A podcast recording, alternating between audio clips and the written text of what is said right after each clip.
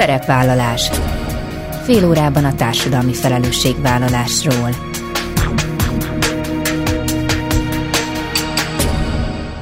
Jó napot kívánok! Bíró Bori köszönti Önöket! Adásainkban hétről hétre példákat hozunk arra, hogy egy-egy cég vagy intézmény, netán magánszemély, milyen formában, milyen eszközökkel járul hozzá anyagi gondok, társadalmi problémák orvoslásához, az életminőség javításához, a fenntartható fejlődéshez. Így módon is kifejezve, hogy felelősséget érez azért a környezetért, amelyben él és dolgozik. Szuhaj Mihályjal beszélgetünk a mai műsor első részében. Az informatika a látássérültekért alapítvány kuratóriumi elnökét azon apropóból kerestem meg, hogy éppen 20 évvel ezelőtt, 2003-ban adta át a szervezet első szoftveradományait. Azóta az alapítvány minden évben adományoz elsősorban képernyőolvasó és nagyító szoftvereket, felújított számítógépeket, laptopokat és digitális diktafonokat, headseteket juttatott el látásérült diákokhoz, felnőttekhez, valamint az őket oktató és segítő szervezetekhez. Az eltelt 20 évben az internet használat révén a számítógépek és mobiltelefonok átírták a mindennapokat, az alapítvány pedig elközben is azon dolgozik, hogy a vak és gyengénlátó emberek a digitális társadalom egyenrangú tagjai lehessenek. Az adás második felében Galambos Anitát, a Nők a Nőkért Egyesület, vagyis a NANE önkéntesét kérdezem, ugyanis a magyar piacon hiánypótló kiadványt jelentetnek meg. Az elsősorban bántalmazott anyáknak szóló önsegítő könyv kimondottan arra fókuszál, hogyan érinti a gyerekeket, ha tanúi lesznek anyjuk bántalmazásának, és hogyan lehet nekik segíteni, hogy megbírkozzanak a hosszú távú káros hatásokkal. Ezek a mai témáink, tartsanak velünk! Mai első beszélgető társam Szuhaj Mihály, az Informatika Látássérültekért Alapítvány kuratóriumi elnöke. Jó napot kívánok! Jó napot kívánok! És hát a beszélgetésünk apropója ugyan novemberben kerül már ez adásba, de még egy picit visszatekintünk októberre, hiszen a Fehérbot napja akkora eset, és hát októberben nagyon sok látássérültekkel kapcsolatos esemény történt, szerencsére számos jó dologgal megfűszerezve. Ezek közt említeném az apropót, aminek kapcsán beszélgetünk, mert hogy 20 évvel ezelőtt, 2003-ban adta át az önök alapítványa az első szoftveradományait, és akkor 100 látássérült ember kaphatott egy képernyőolvasó programot, ami akkor egy nagyon friss dolognak számított, és én azzal indítanám az interjút, hogyha egyetért, hogy egy picit próbáljunk egyfajta történelmi áttekintést adni, hogy az a bizonyos szoftver mekkora technikai előrehaladást jelentett akkor a látássérülteknek? 2003-ban még újdonságnak számított a vakemberek körében a Windows használat.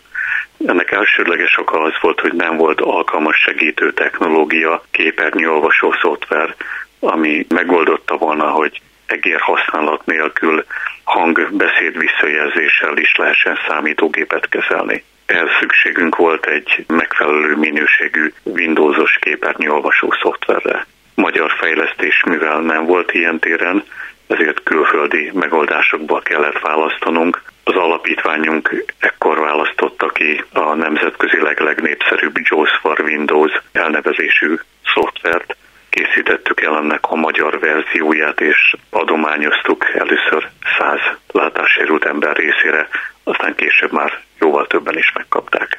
Ahogy abban az időben a különböző képernyőolvasók mondjuk így forradalminak számítottak, azt lehet mondani, hogy ahogy haladtunk előre az időben, a mobiltelefonok és a különböző okos készülékek megjelenése jelentett szintén óriási ugrást a látássérültek mindennapjaiban?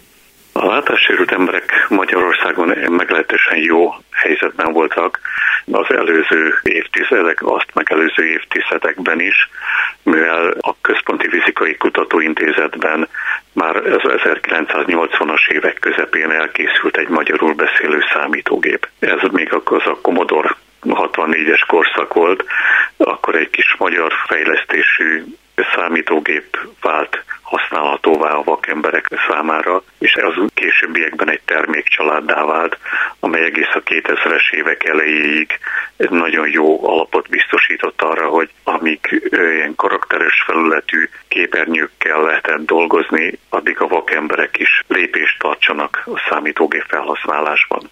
A lemaradás akkor kezdődött, amikor teret nyert a grafikus felhasználói felület, azaz megjelentek a Windows programok a 90-es évek közepén, és robbanásszerűen átalakították a számítógép használatot.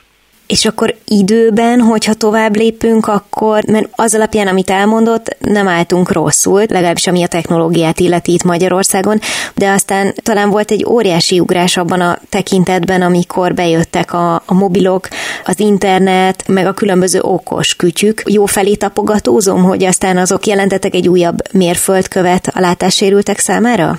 Az okostelefonok azok már csak a 2000-es évek második felében jelentek meg, uh-huh.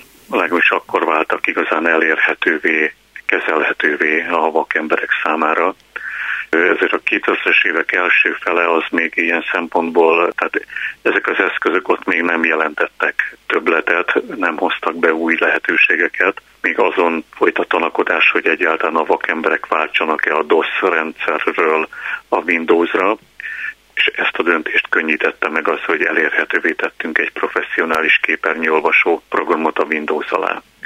Aztán amikor megjelentek az első olyan okos telefonok, amelyek már saját operációs rendszerrel rendelkeztek, és azokban megjelentek a felolvasó programok, illetve részévé tették, az operációs rendszer részévé tették a képernyőolvasó funkciót, akkoriban kezdtek áthangolódni egy picit a látássérült emberek is, hogy nem csupán a számítógépet kezdték használni, hanem már az okos eszközöket is. Azonban ennek a technológiának is még azért végig kellett mennie egy fejlődési folyamaton, és talán inkább még már csak a 2010-es években érték el azt a fejlettségi szintet, ahol be tudott kapcsolódni a látássérült ember is a ezen eszközöknek a felhasználásába. Értem, na most ugye 2003 óta tulajdonképpen minden évben adományoz valamit az alapítvány. Hogyan változott az adományozott eszközök jellege és minősége az elmúlt húsz évben? ezek a segítő technológiák folyamatosan fejlődnek, hiszen maguk azok a alaprendszerek, illetve szoftverek, szoftverkörnyezet, amelyeknek a kezelését, felolvasását lehetővé kell tenniük, ezek is állandó fejlődésben vannak. Itt, ahogy az informatika világában általában igaz, nincs megállás, folyamatosan jönnek ki az újabb és újabb verziók, és követniük kell a segítő technológiáknak is ezeknek a fejlődését támogatniuk kell a következő Windows verziót, a következő írtai szoftvercsomag változatot és a különböző multimédiás szoftverekbe. Tehát ez egy állandó fejlődést követel, vagy, vagy lépéstartást a, a segítő technológia fejlesztőktől. Mi, nekünk pedig az volt a dolgunk, hogy amiket elkészítettek az amerikai fejlesztők, azokat magyar nyelven is elérhetővé tegyük, tehát a mi munkánk az ugyanolyan folyamatosságú volt ebben az elmúlt húsz évben, mint ahogy a szoftveres világ fejlődött együtt fejlődtek önök is a, a szoftveres világgal, és 2018-ban indult egy úgynevezett országlicensz program. Az miért volt nagy mérföldkő? 2003-tól 2018-ig az alapítvány, az informatika látási alapítvány önerőből adományozta a szoftvereket. Ezek a segítő technológiák nem ingyenesek, alapvetően kereskedelmi szoftverek, viszont Magyarországon ezt nehéz lett volna megfizetniük a látássérült embereknek. Ezért az alapítványunk nem csupán honosította a szoftvereket, a képernyőolvasó és képernyőnagyító megoldásokat, hanem adományozta is. Úgyhogy legelőször százat adtunk, utána évről évre egyre többet és többet, körülbelül ezer licensznél átadott, ingyenesen átadott adomány szoftvernél tartottunk, amikor beláttuk, hogy az igények jobban nőnek, mint a mi anyagi lehetőségeink. Tehát szükség lenne egy olyan megoldásra, ahol nem az alapítvány bevételein, lehetőségein múlik, hogy egy látássérült ember hozzájut-e egy ilyen professzionális szoftverhez, segítő szoftverhez. Ekkor kerestük a lehetőséget arra, hogy hogyan lehetne egy összegben megváltva a magyarországi látássérült emberek részére ezt általánosan ingyenessé tenni. És ebben a keresésünkben találtunk rá egy állami partnerre, ahol megértették ezt az igényt, és sikerült megállapodásra jutnunk egy országlicensz megvásárlása ügyében.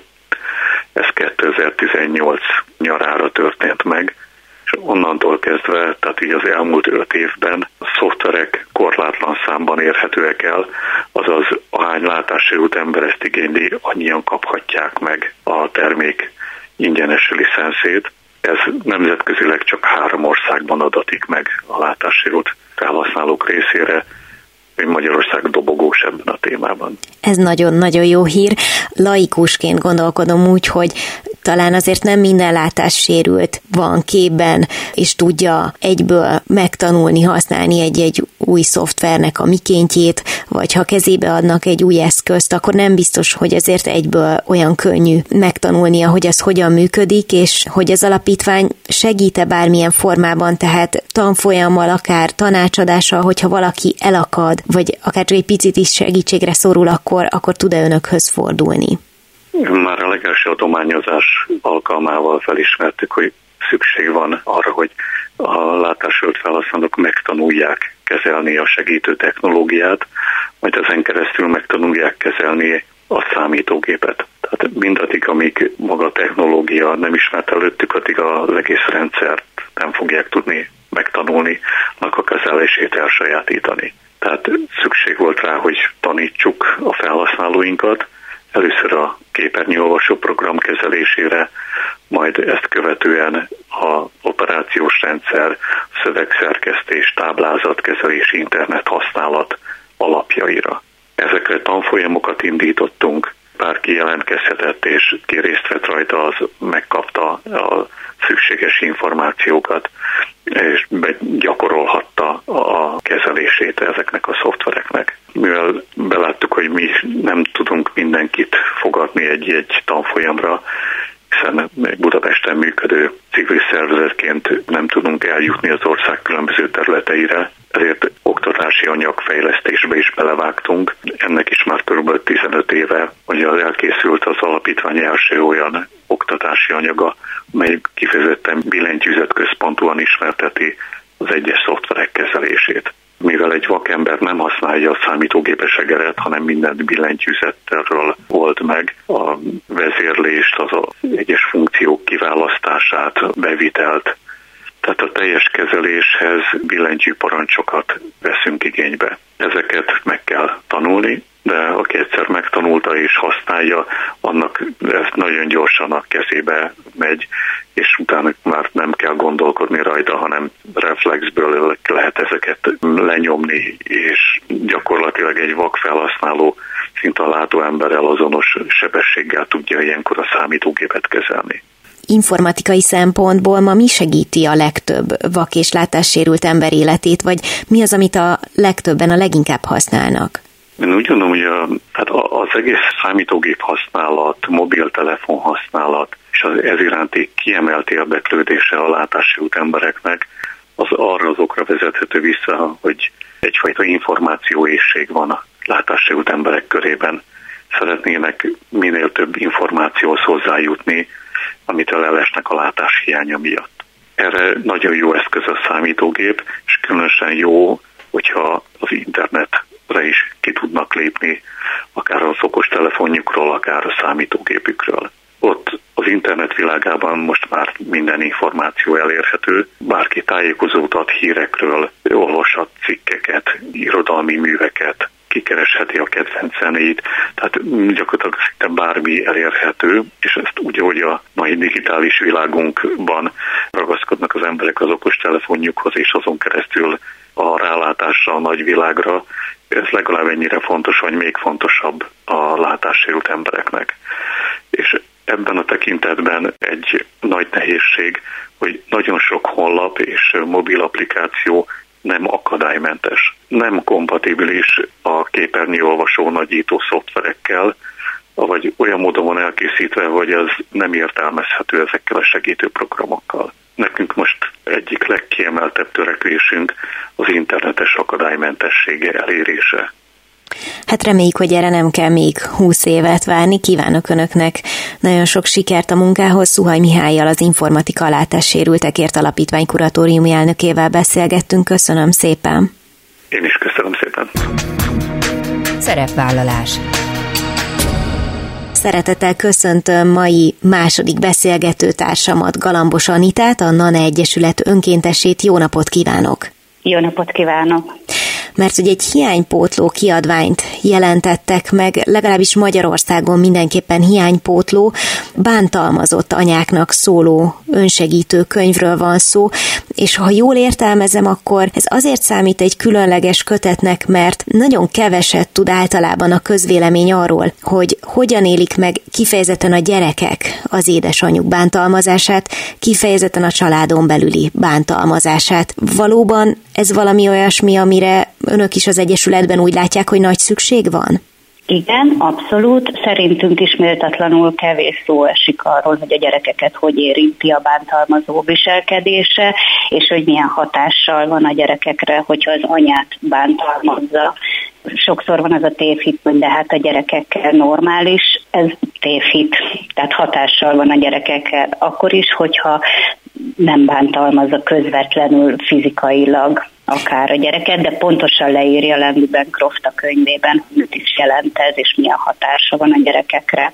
Mert hogy ugye ahány gyerek valószínűleg annyiféle hatás, és még az is előfordulhat, hogy a külvilág legalábbis úgy látja, hogy nem vesz észre semmit, vagy még akár az édesapával jó viszonyban is van, de ha egyáltalán bármilyen fajta bántalmazás történik a két szülő között, akkor az kijelenthető, hogy valamilyen hatással biztos, hogy lesz a gyerekekre. Így van, és egy picit itt korrigálni. Persze, nyugodtan. Nem két szülő között, hanem az egyik szülő bántalmazza a másikat, és ez általában az apa, a statisztikák szerint, és ami nagyon fontos, hogy ez Bancroft is mondja, hogy egyedül és kifejezetten csak és kizárólag a bántalmazó a felelős ezért a tettért. És igen, ez is nagyon igaz, hogy nagyon változó a gyerekekre gyakorolt hatása. Az egyik gyereknek dükitörései vannak, és az apjához húz, a másik egyre jobban bebubózik, és túl teljesít az iskolában, vagy éppen alul teljesít, szóval nagyon nehéz ezt detektálni, hogy éppen ez egy tünet, mondjuk a bántalmazásnak a tünete. Ebben segít ez a könyv is. Amikor bántalmazásról beszélünk, az jelenthet fizikai és lelki bántalmazást is? Többféle bántalmazást, igen. Verbális, érzelmi, fizikai, egyébként a könyvben szó van a gyerekek ellen elkövetett szexuális visszaélésről is, úgyhogy az összes formáját gyakorlatilag felöleli a könyv kinek segíthet elsősorban ez a kötet, mert ott érzek egy pici nehézséget, hogy talán sok esetben pont azokhoz nem jut el, akiknek igazán szükségük van a támogatásra, a segítségnyújtásra, viszont ott vannak hál' Istennek a szakemberek, meg például az olyan civil szervezetek is, mint a NANE, ahol gondolom, hogy fontos, hogy azok, akik segítenek, ismerjék ezt az aspektusát is a bántalmazásnak. Igen, szerencsére Landy Bancroft erre is gondolt, tehát nem csak azoknak a nőknek szól, akik tartós bántalmazásnak vannak, vagy voltak kitéve partnerük által, és akiket aggaszt az, hogy hogyan hattak és hatottak a gyermekeikre az általuk látott vagy hallott események, hanem olyan aggódó barátnak, rokonnak, szakembernek, akiket nyugtalanít a mondjuk a gyerek sorsa, tehát látja, hogy valami nem stimmel, és nagyon pontosan leírja, hogy hogyan tud segíteni, és hogy tud a leghatékonyabban az anyának a támogató körének a tagjává válni, mert ez is egy nagyon fontos eleme annak, hogy a gyerek gyógyulás útjára lépjen az anya segítségével hogyha már érintettség, akkor gondolom, hogy nagyon nem mindegy az sem, hogy egy családon belül az ott élő gyereket milyen korban éri mindez a hatás. Igen, természetesen, de sajnos nincs igazából nagy különbség, hogy milyen traumát okoz a gyereknek, melyik hány éves korban, maximum a tünetek, és hogy milyen hosszan, inkább az sokkal fontosabb, hogy mennyire elhúzódó mondjuk ez a hatás, ami mhm. éri a gyereket talán az elmúlt időszakban azért szerencsére szerencsére, hát idézőjelben, de hogy egyre több szó esik a családon belüli bántalmazásról, legalábbis talán kevésbé takargatják a, az érintettek, és jobban merünk róla beszélni, a médiában is több szó esik róla, ami talán mind abban segít, hogy az érintettek előbb-utóbb még többen merjenek megjelenni és segítséget kérni, és aztán ne adj Isten mondjuk minél kevesebb ilyen eset kerüljön egyáltalán sor. A nanéhoz fordulók, segítségkérők száma alapján egyébként mit lehet látni, hogy a családon belüli bántalmazások száma növekszik, stagnál, akár csökken Magyarországon, vagy egyszerűen most csak többet beszélünk róla, és az látszik jobban, szóval ilyen szempontból mik a tapasztalatok? 94 óta működtet a NANE Egyesület segélyvonalat, és gyakorlatilag az folyamatosan használatban van. Tehát az, hogy most ott megnövekedett volna a hívások száma, arról nem tudunk beszámolni, mert az ügyeleti idő az mindig ki van töltve, tehát nem tudjuk mérni, hogy mennyivel lett több a hívás, vagy nem. Viszont készültek statisztikák, amiről majd most fognak jövőre egy újat kiadni, de Magyarországon elérhető statisztikák szerint havonta legalább három nőt gyilkol meg a férje, vagy a volt férje, élettársa, vagy volt élettársa, barátja, vagy volt barátja, vagy alkalmi partnere, és a statisztikák szerint Magyarországon minden ötödik nő él, vagy élt már bántalmazó kapcsolatban, és ez csak a fizikai bántalmazás. Úgyhogy hát jelenleg ezekkel a statisztikákkal dolgozunk mi is. Nagyon nagy szükség lenne egy hazai felmérésre, de ezzel egyelőre nem nagyon foglalkoznak, hogy felmérik a hazai helyzetet, hogy hogyan is állunk azok alapján, amit önök látnak, hát nyilván nagyon jó, hogy létezik a NANE Egyesület, de azok, akiknek segítségre van szükségük, egyébként hova tudnak fordulni, vagy ki az, aki leginkább segít nekik Magyarországon? Hát ez egy elég nehéz kérdés, mert szóval nagyon kevés helyre tudnak fordulni a bántalmazott nők segítségért. A NANE Egyesület közel 30 éve nyújt segítséget, ugye a segélyvonallal, kiadványokkal, képzésekkel, és mellette a patent partner szervezetünk, a patent egyesületük jogi segítségnyújtást tudnak biztosítani a bántalmazott nőknek.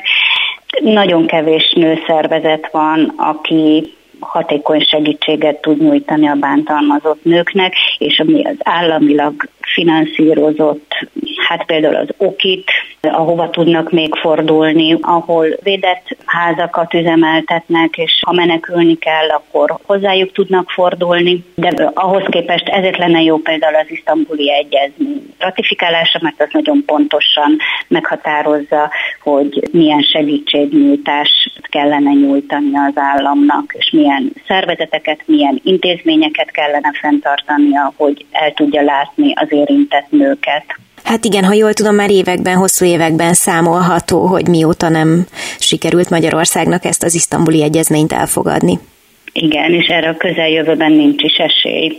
Amiről még szerettem volna Anita kérdezni, hogy november 25-e és december 10-e között lesz egy úgynevezett 16 akciónap, amiről én korábban még nem hallottam, ez lehet, hogy a, a tudatlanságon, viszont úgy tudom, hogy az Egyesület számára nagyon fontos ez az időszak, de miért? Így van. A 16 akciónapot 1991 óta világszerte november 25-én a nők elleni erőszak felszámolásának világnapján, és december 10-e között az Emberi Jogok Világnapja között rendezik meg. És hát ezeknek a kampánynak a fő célja a nők elleni erőszak minden formájának felszámolása, és akkor tájékoztatást nyújt ezen időszak alatt erről a jelenségről, programokkal, színházi előadások, kerekasztal beszélgetések, most nekünk majd ez idő alatt lesz a könyvemutató, de nekünk, a NAN Egyesületnek minden évben a november 25-e az egy nagyon-nagyon fontos dátum, ugyanis azon a napon a Néma tanúk esemény keretében emlékezünk meg az adott évben meggyilkolt, párkapcsolati erőszakban meggyilkolt nők emlékére. Galambos Anitával, a NAN Egyesület önkéntesével beszélgettünk, az Apropónk elsősorban egy új kiadvány, ami bántalmazott anyáknak szóló önsegítő könyv, és ami kifejezetten arról szól, hogy hogyan élik meg a gyerekek az édesanyjuk bántalmazását. Köszönöm szépen, hogy mesélt erről is, és tudtunk egy picit másról is beszélgetni, és kívánok a, az Egyesület munkájához kitartást és sok sikert a jövőben is. Én is nagyon szépen köszönöm a lehetőséget, és minden jót köszönjük szépen. Ennyi fért a mai műsorba, legközelebb jövő héten szombaton 13 órakor jelentkezem. Ha bármiről lemaradtak volna, az adást vissza tudják keresni a Klubrádió archívumában, és tudják podcast formában is elérhető a szerepvállalás. Keressék a Spotify, a Google és az Apple podcastek felületein, ahol bármikor meghallgatható a műsor. Köszönöm, hogy velem tartottak, további kellemes online rádiózást kívánok. Bíró Borit hallották.